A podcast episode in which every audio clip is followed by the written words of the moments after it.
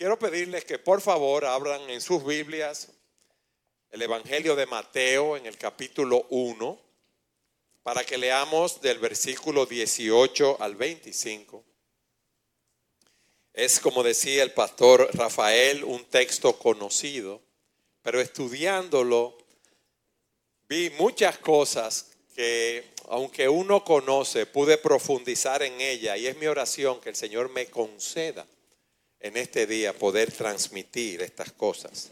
Dice así el Evangelio de Mateo en el capítulo 1, versículo 18 en adelante. El nacimiento de Jesucristo fue como sigue. Estando su madre María comprometida para casarse con José, antes que se llevara a cabo el matrimonio, se halló que había concebido por obra del Espíritu Santo. Entonces José, su marido, siendo un hombre justo y no queriendo denunciarla públicamente, quiso abandonarla en secreto. Pero mientras pensaba en esto, se le apareció en sueños un ángel del Señor diciéndole, José, hijo de David, no temas recibir a María tu mujer, porque el niño que se ha engendrado en ella es del Espíritu Santo. Y dará a luz un hijo, y le pondrás por nombre Jesús, porque él salvará a su pueblo de sus pecados. Todo esto sucedió para que se cumpliera lo que el Señor había hablado por medio del profeta, diciendo, He aquí, la Virgen concebirá y dará a luz un hijo y le pondrán por nombre Emmanuel, que traducido significa Dios con nosotros.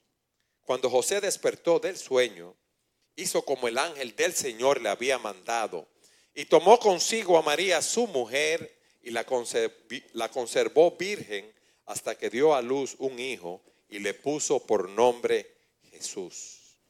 Miren mis amados, este pasaje nos debe llevar a reflexionar sobre la, la verdadera identidad de nuestro Señor Jesucristo en medio de esta celebración de fiestas navideñas.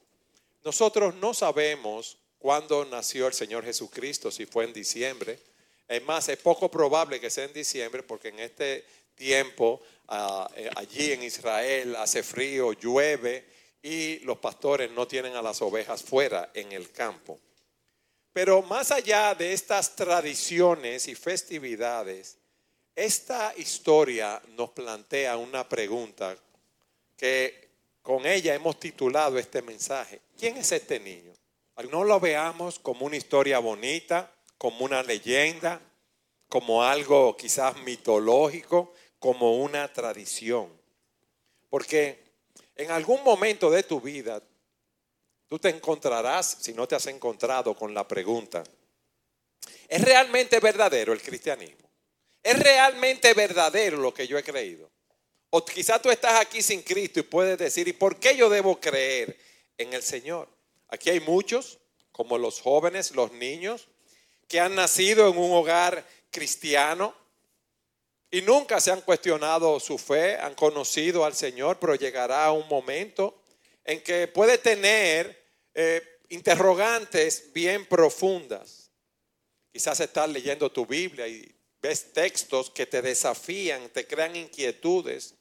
Puede ser que estés en un colegio secular, se lo digo a los niños, a los jóvenes en una universidad secular y hay profesores, hay amigos que te desafían con tu fe y te quieren ridiculizar y te dan muchos argumentos. Puede que tengas un amigo que diga que no cree en nada, que es agnóstico, que te dan numerosas razones que cuestionen tu fe.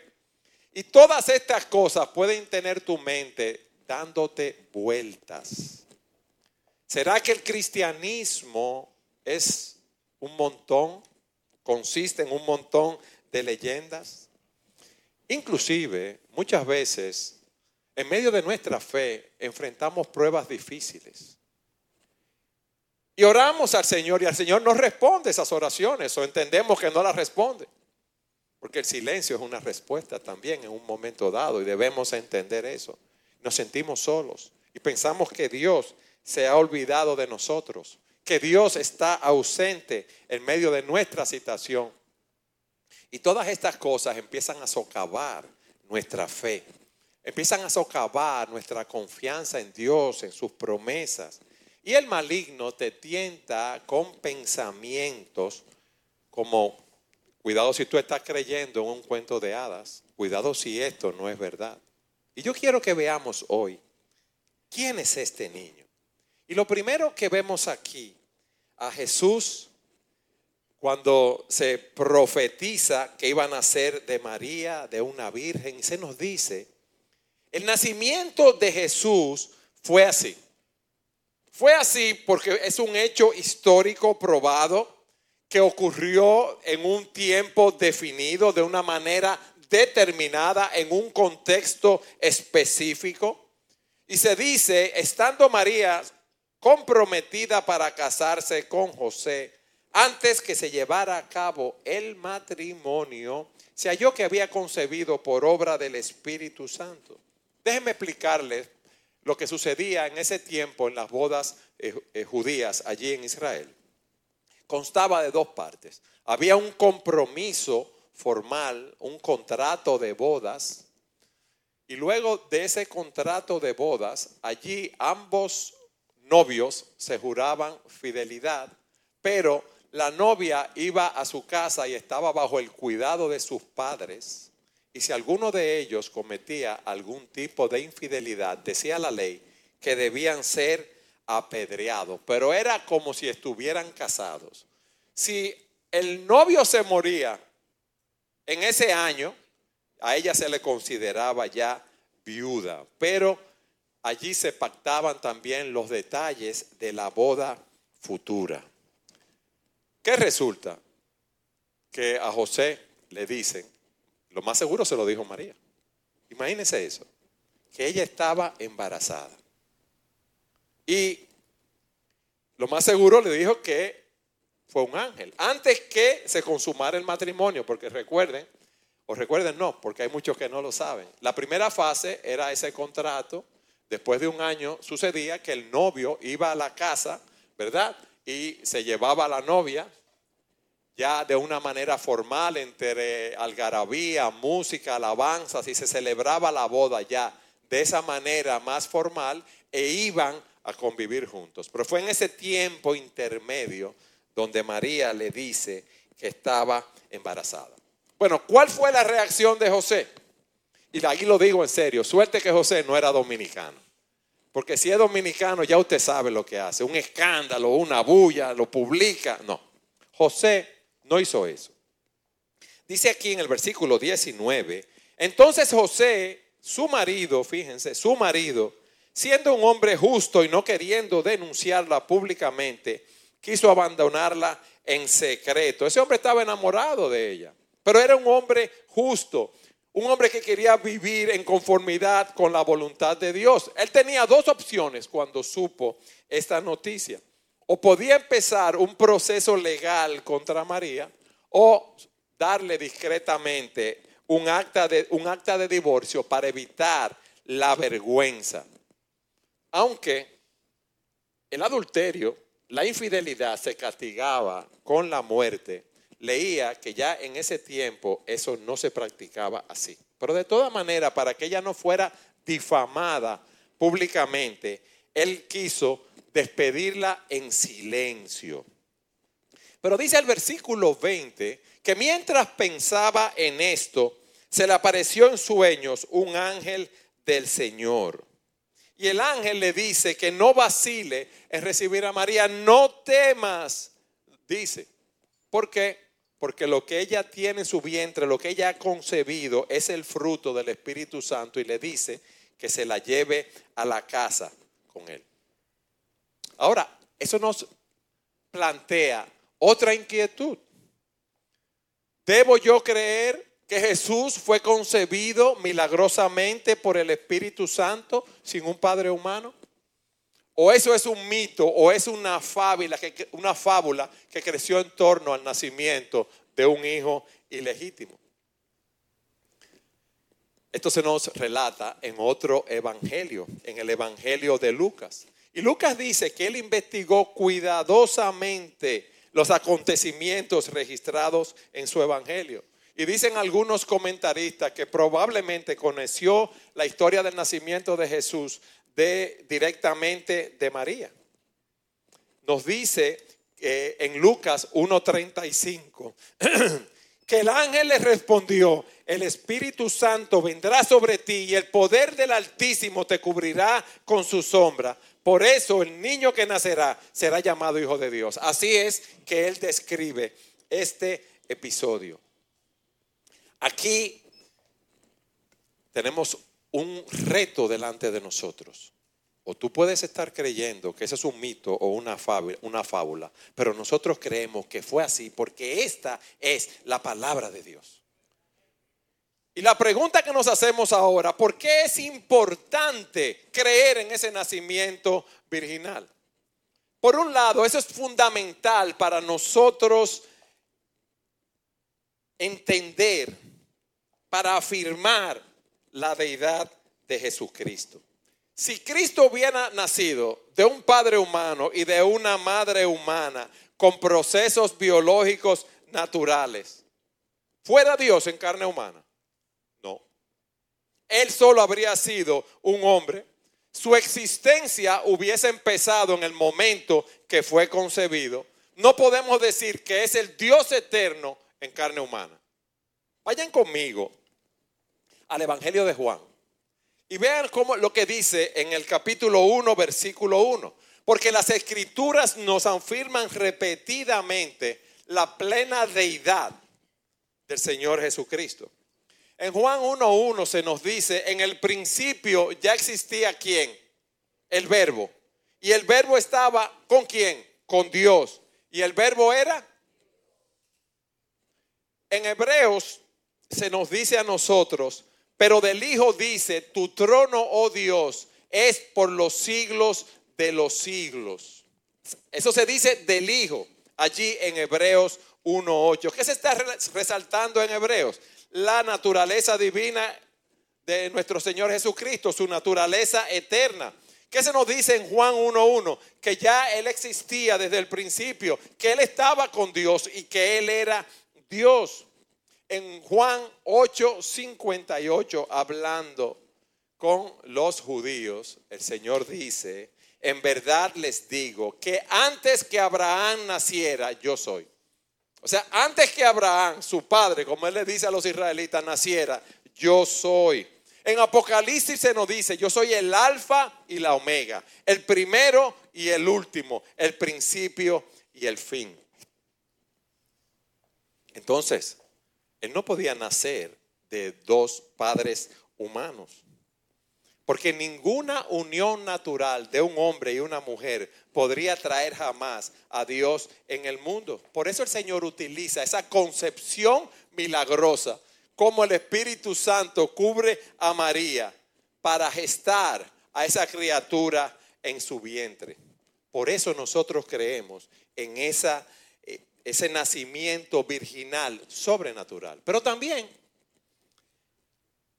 es esencial creer en ese nacimiento virginal para afirmar no solo la deidad de Jesús, de que Él era Dios, sino también para afirmar su humanidad.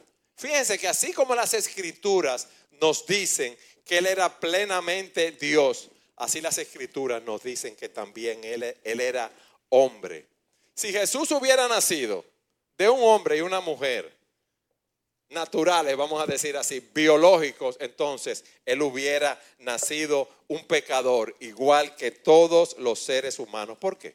Porque las escrituras nos enseñan que por el pecado de Adán, todos los hombres nacemos bajo la maldición del pecado. Acompáñenme a Romanos capítulo 5, versículo 12.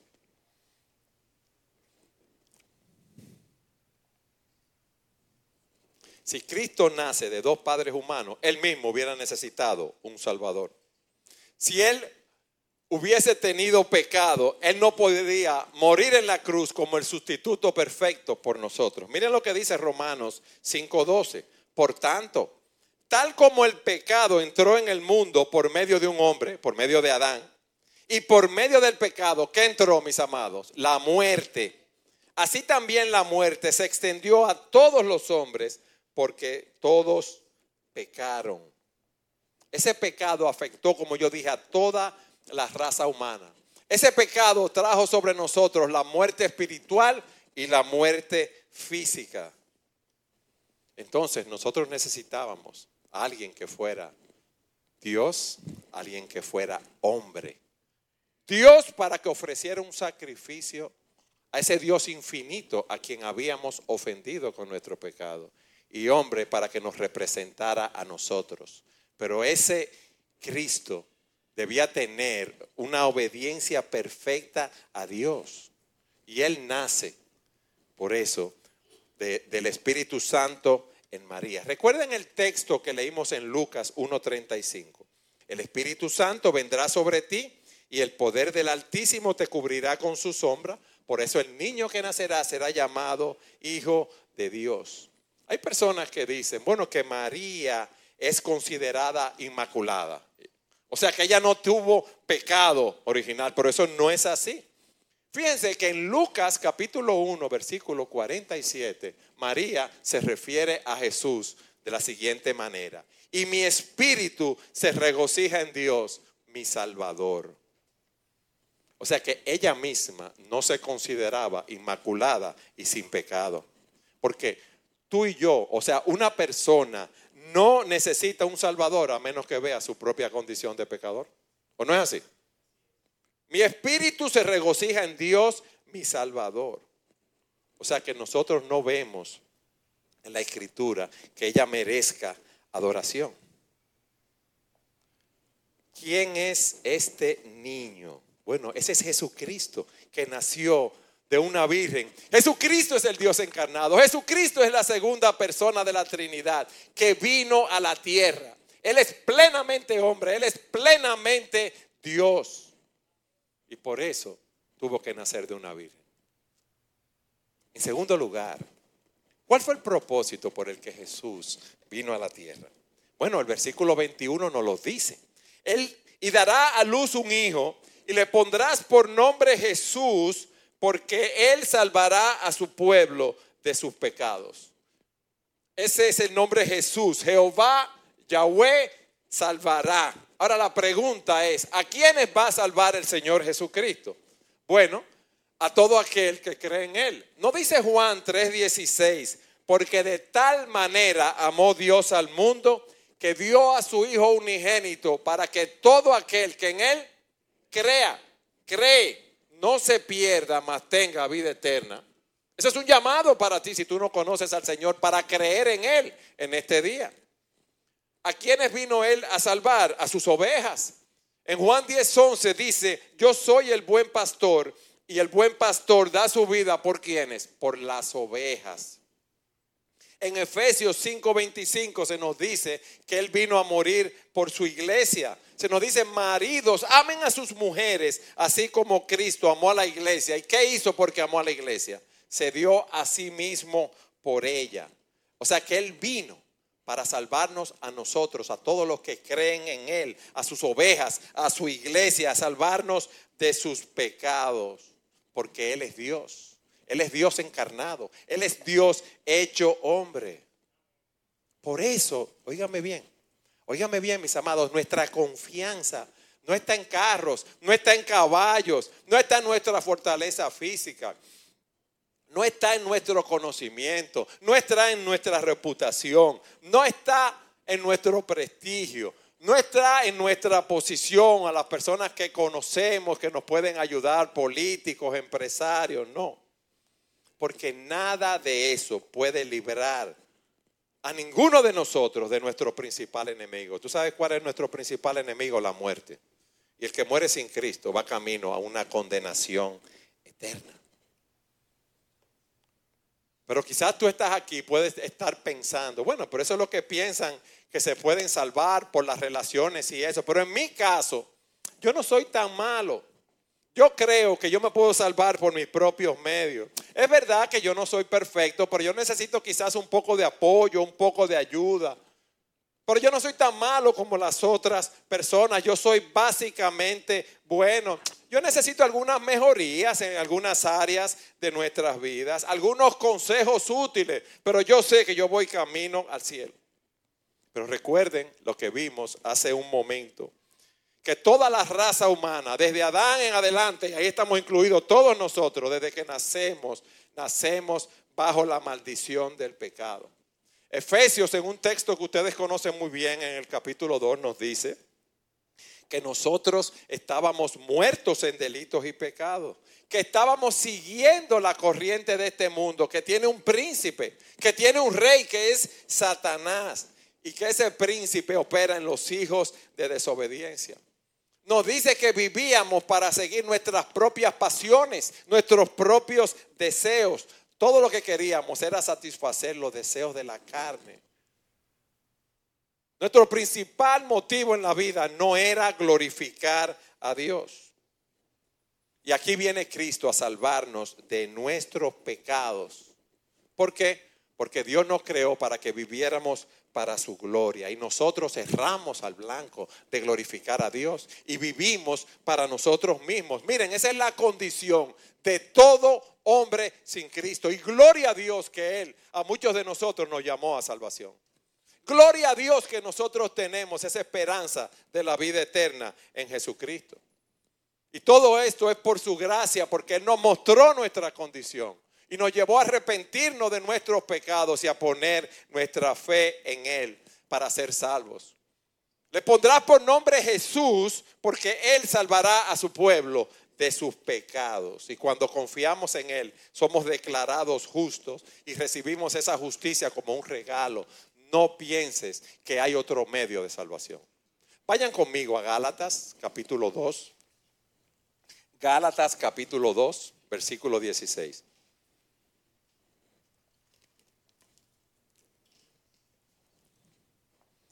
Dice así la palabra de Dios. Sin embargo, sabiendo que el hombre no es justificado por las obras de la ley, sino mediante la fe en Cristo Jesús, también nosotros hemos creído en Cristo Jesús. ¿Para qué? Para que seamos justificados por la fe en Cristo y no por las obras de la ley. Puesto que por las obras de la ley, óyeme bien, ningún hombre, nadie sería justificado. ¿Por qué? Porque solo hay salvación en Cristo. Solo hay un camino, solo hay una verdad. Y solo hay alguien que nos puede dar la vida y es Jesucristo. Y Él dice, nadie, óyeme bien, nadie viene al Padre si no es por mí. Solo hay un nombre en el cual hay salvación. No hay otro nombre, dice el Señor, bajo el cielo en el cual podamos ser salvos. Solamente en el nombre de Jesús.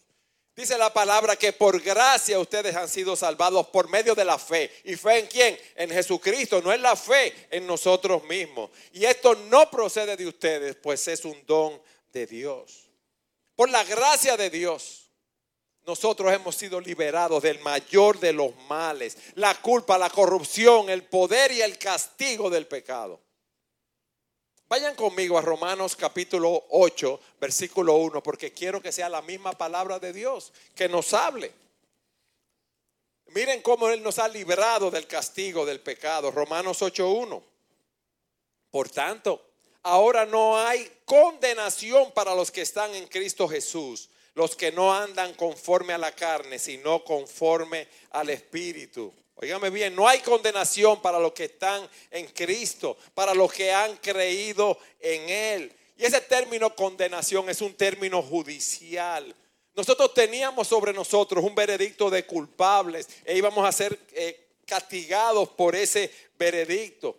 Pero gracias a Jesús, ese, esa condenación que estaba sobre nosotros, Él la llevó sobre sí, ese castigo en la cruz del Calvario. Por lo tanto, miren lo que dice Romanos 8:33. ¿Quién acusará a los escogidos de Dios? Dios el que justifica. Y dice la nueva traducción viviente, ¿quién se atreve a acusarnos a nosotros, a quienes Dios ha elegido para sí? Nadie, porque Dios mismo nos puso en la relación correcta con Él. Dios nos puso en una relación correcta con Él. Entonces, ¿quién nos va a acusar si fue Dios que a través de la obra de Cristo, porque yo creí en Él, me declaró y no sé, eh, que no era culpable? Hermanos, nosotros hemos sido librados de la esclavitud del pecado. Ahora yo quiero que ustedes entiendan algo. Esa palabra salvará. No solamente que nos salva de, de la condenación, de la culpa, de la pena del pecado, esta semana eh, grabamos un programa con el pastor Sugel y hablábamos que esa palabra salvación, cuando se habla de salvación en la Biblia, se habla del proceso de justificación, de santificación y de glorificación. Dios no solamente nos justifica, sino que también nos santifica, nos libra del poder del pecado en nuestras vidas. Antes éramos esclavos del pecado, antes no podíamos decirle no al pecado y es verdad que tenemos pecados remanentes en nosotros, pero ahora tú y yo podemos decirle no al pecado. Ahora tú y yo podemos decirle no a la codicia, no a la mentira, no a la pornografía, no a las drogas, no al alcoholismo. Podemos decirlo porque Cristo nos ha dado su espíritu que nos capacita para nosotros vivir en santidad. Por eso dice la Escritura, si alguno está en Cristo, si alguno está en una relación correcta con Cristo, es una nueva criatura, ha nacido de nuevo. Las cosas viejas pasaron. He aquí, todas han sido hechas nuevas. Ya nosotros podemos vivir bajo una nueva perspectiva. Ya nosotros no somos esclavos de nuestras pasiones. Ya nosotros no somos esclavos de nuestros deseos. El mismo apóstol Pablo dice, pero ahora, habiendo sido libertados del pecado y hechos siervos de Dios, tienen por su fruto la santificación y como resultado la vida eterna. Tú puedes vivir ahora para la gloria de Dios. Mis amados, hemos sido justificados, estamos en un proceso de santificación, no somos, no somos perfectos, pero te digo algo, llegará el día en el cual seremos glorificados. En la justificación somos no tenemos la pena del pecado, el castigo. En la santificación el pecado no tiene ese poder que tenía antes sobre nosotros. Podemos decir eh, no al pecado. Pero te voy a decir algo, la glorificación es todavía más glorioso, valga la redundancia. ¿Por qué? Porque seremos librados de la presencia del pecado en nuestras vidas. Pablo dice, porque nuestra ciudadanía está en los cielos. y de donde también ansiosamente esperamos a un Salvador, el Señor Jesucristo, cuando Él venga. Porque Él vuelve otra vez. Y dice, el cual transformará el cuerpo del estado de humillación en conformidad al cuerpo de su gloria. ¿Cómo lo va a hacer? Por el ejercicio del poder que tiene aún para sujetar todas las cosas a sí mismo. Nosotros vamos a tener un cuerpo glorioso. Nosotros tenemos una esperanza. Nosotros en esa glorificación cuando venga ese tiempo. Seremos libres de la presencia del pecado, seremos libres de la influencia del pecado, vamos a ser conformados a la imagen de Cristo en conducta, en pensamiento, en deseos. Vamos a tener una comunión íntima con Cristo y, eh, con el Padre, pero nuestros cuerpos, mis amados, van a ser transformados. ¿Tú sabes lo grande de eso? Que vamos a ser librados de dolores. Quizás los jóvenes no, no saben lo que son los dolores. Los mayorcitos sí sabemos. Lo que hoy me duele el cuello porque dormí mal. Y uno cree que el dolor se le va, pero se le va el del cuello y viene el dolor de la espalda. Es así. Vamos a ser librados de dolores. Vamos a ser librados de enfermedades. Vamos a ser librados de sufrimiento. Vamos a ser librados de eso. Hubo una hermana, ellos viven en Ecuador, ella estuvo dando una charla aquí. Nació su primera nietecita de la hermana Raquel. Hemos orado mucho por ella. Y la niña le faltó aire en el nacimiento y estuvo eh, oxígeno. Cinco minutos sin oxígeno, sin respirar. Y la nieta de la hermana Raquel y de su esposo. Eh, está, sí, estamos orando por ella. Eh, tiene problemas. Hemos estado orando por ella y esperamos que el Señor haga una obra en ella.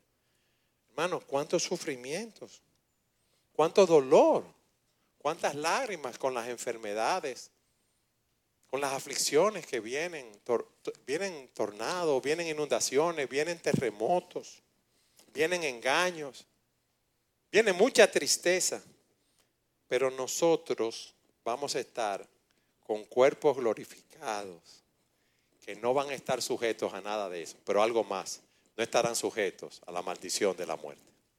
¿Tú sabes lo que es eso? Eso es glorioso. O sea que cuando se habla de que Él salvará a su pueblo de sus pecados, implica una justificación, santificación y glorificación. Todo esto está comprendido en la obra redentora de Cristo en la vida nuestra. Ese niño va a ser llamado Jesús. Ese niño va a ser el salvador de ustedes. Él salvará a su pueblo de sus pecados. Pero hay algo más aquí que también es glorioso. Versículo 22. Todo esto sucedió para que se cumpliera lo que el Señor había hablado por medio del profeta, diciendo, y aquí cita al profeta Isaías, he aquí la Virgen concebirá y dará a luz un hijo, y le pondrán por nombre Emmanuel, que traducido significa Dios con nosotros. Miren qué interesante. Esa frase inicial, todo esto sucedió para que se cumpliera esa profecía. Es maravilloso ver cómo todas esas profecías del Antiguo Testamento señalaban a quién, al Mesías, a Cristo el Salvador. Y cómo todas esas profecías se cumplieron. Ustedes saben por qué, mis, hermanos.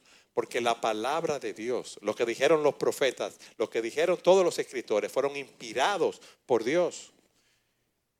Y Dios no es hombre para que mienta. Y su palabra se va a cumplir. Y esto, que se cumplan todas esas profecías, respalda la autenticidad de Cristo como el Mesías prometido. Aquí vemos la conexión entre todas esas promesas del Antiguo Testamento y su cumplimiento en el Nuevo Testamento. Eso nos muestra la coherencia y veracidad de las escrituras, pero sobre todas las cosas, óyeme bien, la palabra de Dios se va a cumplir. Todas las promesas que están en la escritura de Dios para nosotros se van a cumplir. Y alabado sea Dios por eso, porque nosotros tenemos una esperanza por la cual vivimos, hermanos, que algún día esta tierra pasará y estaremos en cielo nuevo, tierra nueva, donde mora la justicia, viviendo con Dios por toda la eternidad. ¡Wow! Ese es el nombre de Jesús. Él va a salvar a su pueblo de sus pecados, pero es una salvación muy amplia, mi hermano. Lo que nos espera a nosotros es algo glorioso. Esas profecías anunciaban la venida de un Salvador y en Jesús se cumple esa promesa. Aquí vemos la fidelidad de Dios para con su pueblo. Cuando tú estés decaído, cuando te venga alguien hablándote al oído algo diferente, tú tienes que hablarte esa verdad. Cristo Jesús es completamente hombre, completamente Dios. Dios se encarnó y vino a morir en una cruz por mis pecados. En segundo lugar, Él vino a salvar a este pueblo de sus pecados. En tercer lugar, Cristo es Dios con nosotros. Qué glorioso, Dios con nosotros. El Dios vivo, el Dios todopoderoso está con nosotros. Recuerdan que leímos lo que dice primera, eh, el Evangelio de Juan. En el principio ya existía el verbo y el verbo estaba con Dios y el verbo era Dios. Pero vayan conmigo a Juan 1.14 para que veamos lo que sucedió con ese verbo.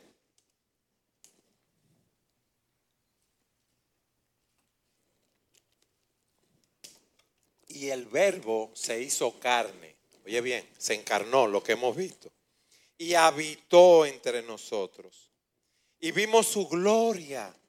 Gloria como del unigénito del Padre, lleno de gracia y verdad. Los que han estado aquí, en la medida que hemos estado estudiando el Evangelio de Marcos, han visto la gloria de ese Salvador.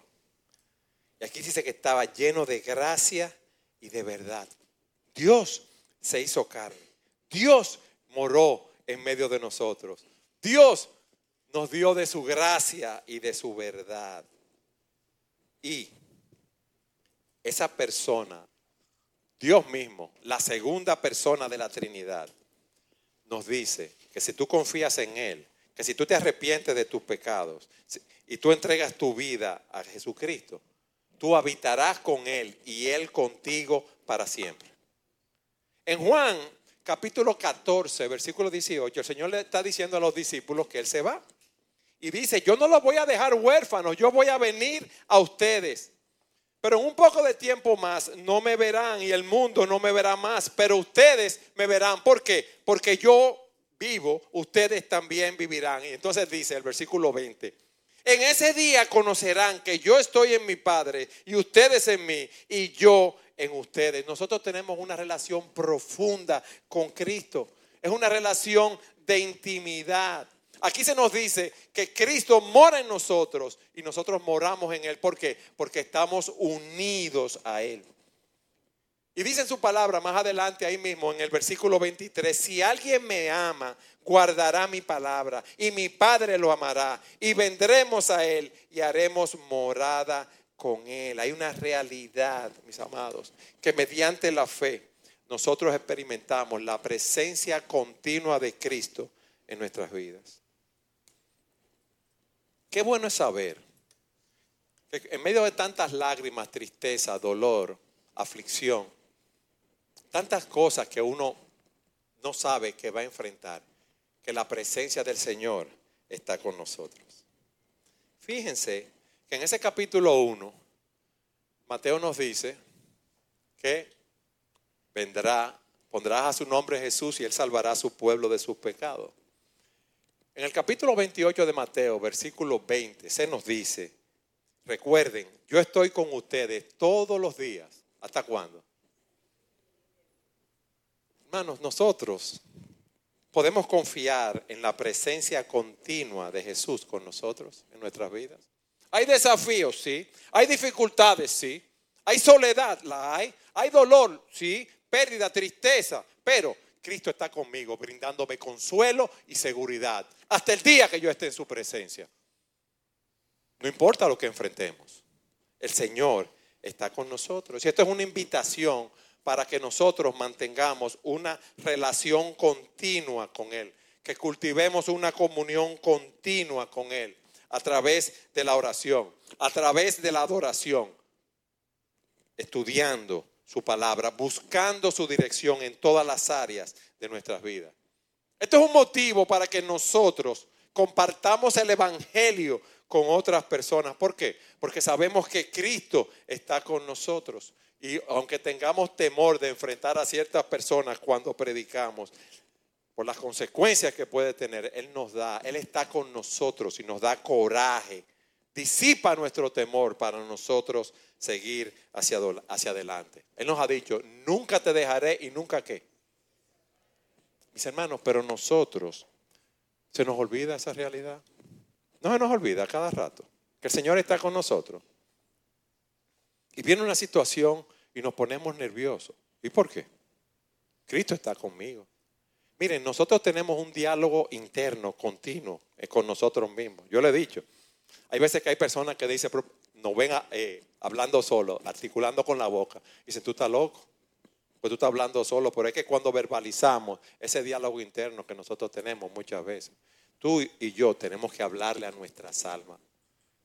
Ese Jesús salvará a su pueblo de sus pecados. Ya a mí me salvó. Yo he sido justificado. Estoy en un proceso de santificación, seré glorificado en la presencia de Dios. Dios está con nosotros. Ese Manuel que se profetizó está con nosotros. Ya se hizo carne y ahora mora en nosotros con su Espíritu Santo. Por lo tanto, yo debo acudir a Él en todo momento de necesidad, continuamente a su presencia. ¿Por qué?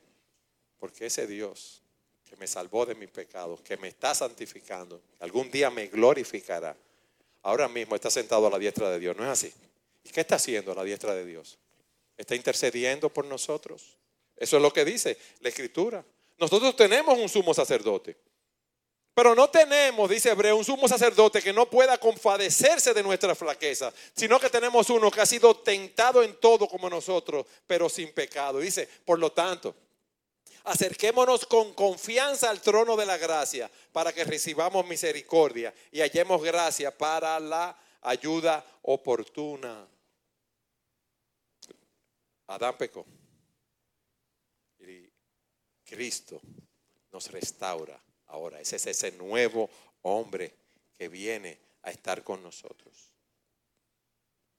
Y quizás tú estás aquí sin el Señor.